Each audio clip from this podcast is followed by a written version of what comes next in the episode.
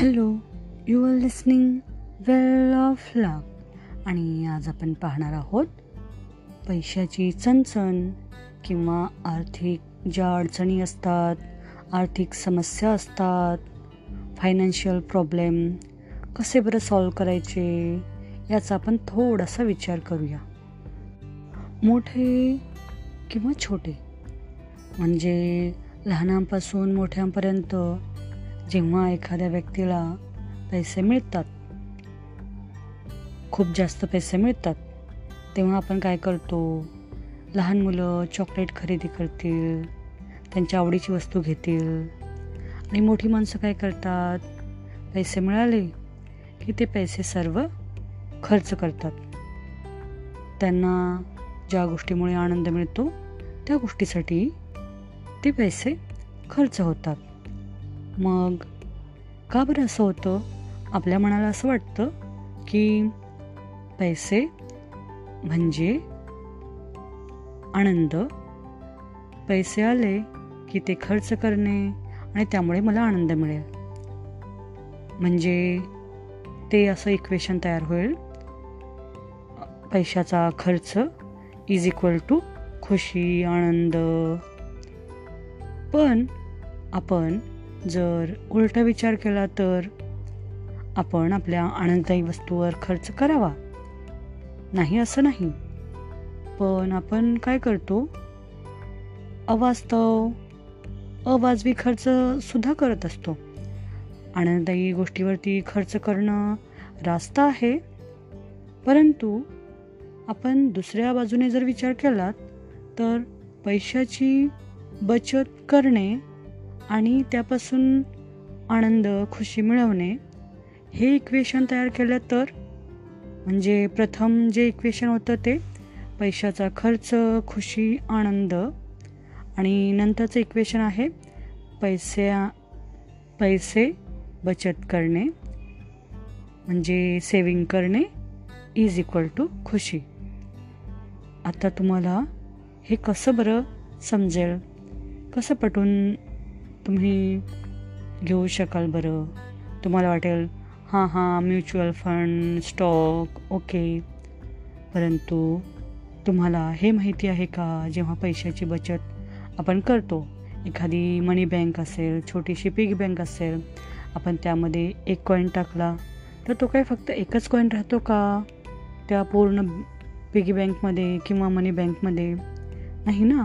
म्हणजे काय होतं? तिथे आकर्षणाचा संग्रहाचा जो नियम आहे तो लागू होतो. आणि त्या एका रुपयाच्या ठिकाणी दोन पाच दहा वीस कधी शंभर कधी दोनशे रुपये कधी तीनशे रुपयेचे कॉईन्ससुद्धा तयार होतात. राईट म्हणजे तिथे काय होतं? आकर्षणाचा संग्रहाचा नियम लागू होतो.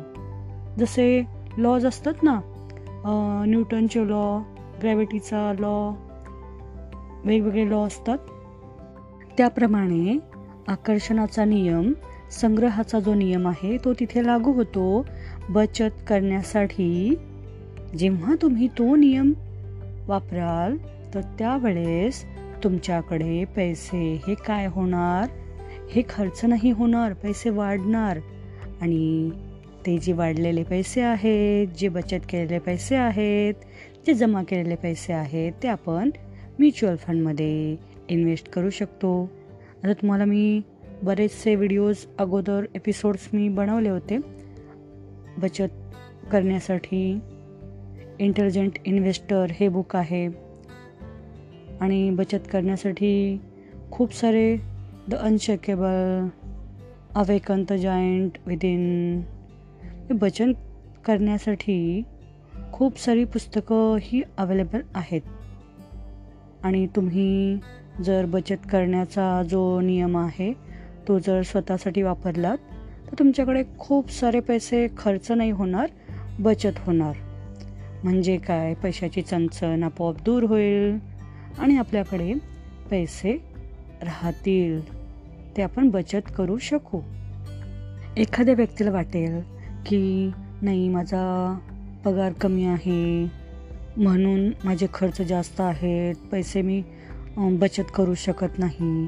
पण जर आपण विचार केला तर तुमचा पगार जरी वाढला तरीसुद्धा तुम्ही पैसे बचत करू शकणार नाही. कसं? कारण जर नियम आपण जर दुसरा पाहिला तर जितका तुमचा पगार आहे तितकेच तुमचे खर्चही वाढणार आहेत. जर तुमचा पगार पाच हजारावरून दहा हजार झाला म्हणजे तुमचा पगार वाढला त्याप्रमाणे तुमचे खर्चही वाढतील. म्हणजे पाचाचे दहा हजार झाले तरीसुद्धा तुम्ही बचत करू शकत नाही. कारण जितका पगार वाढणार तितकाच तुमचा खर्चही वाढत राहणार. त्यामुळे आपण काय करूयात? तर इथे खुशी इज इक्वल टू पैशाचा खर्च असं न करता पैशांची बचत इज इक्वल टू आनंद खुशी असा जर केलात तर तुम्हाला काय करता येईल? पैशाची बचत करता येईल. आणि ती कशी बरं करावी? समजा की तुम्ही एक आर डीचं अकाउंट खोललं म्हणजे एफ डी आर डी बँकेमध्ये असतात. बँकेमध्ये तुमचा आता समजा पगार असेल वीस हजार. मग तुम्ही एक हजाराची आर डी करू शकता. दोन हजारची आर डी करू शकता. म्हणजे दर महिन्याला तुमच्या खात्यातून ते पैसे वजा होतील. आणि तुम्ही काय कराल? फार नाही तर थोडीच रक्कम बचत करू शकाल. आणि ती जर आपण परत इन्व्हेस्ट केली तर चक्रवर्ती जे व्याज आहे चक्रवाढ व्याज याप्रमाणे तुमचे ते पैसेही बँकेमध्ये वाढू शकतात. ते तुम्ही अनेक स्कीममध्ये लावू शकता. पण त्या ज्या बँकेच्या स्कीम आहेत त्या नीट काळजीपूर्वक वाचा आणि त्यामध्ये तुम्ही इन्व्हेस्ट करू शकता. आणि बरेचसे म्युच्युअल फंड स्टॉक आणि स्कीम असतात त्याच्यामध्ये आपण पैसे जर इन्व्हेस्ट केले तर आपले पैसे वाढू शकतात. तेव्हा आपण बचत जर बचत केली तर आपण ते इन्व्हेस्ट करू शकू. म्हणजे प्रथम जो प्रश्न आहे तो बचत करण्याचा. बचत करण्याची सवय ही आपणास असायला हवी. हा यामागे हेतू आहे. तेव्हा तुम्हाला पैशाची चणचण भासणार नाही आणि आपण पैशाचा सदुपयोगही करू शकू. Okay thank you.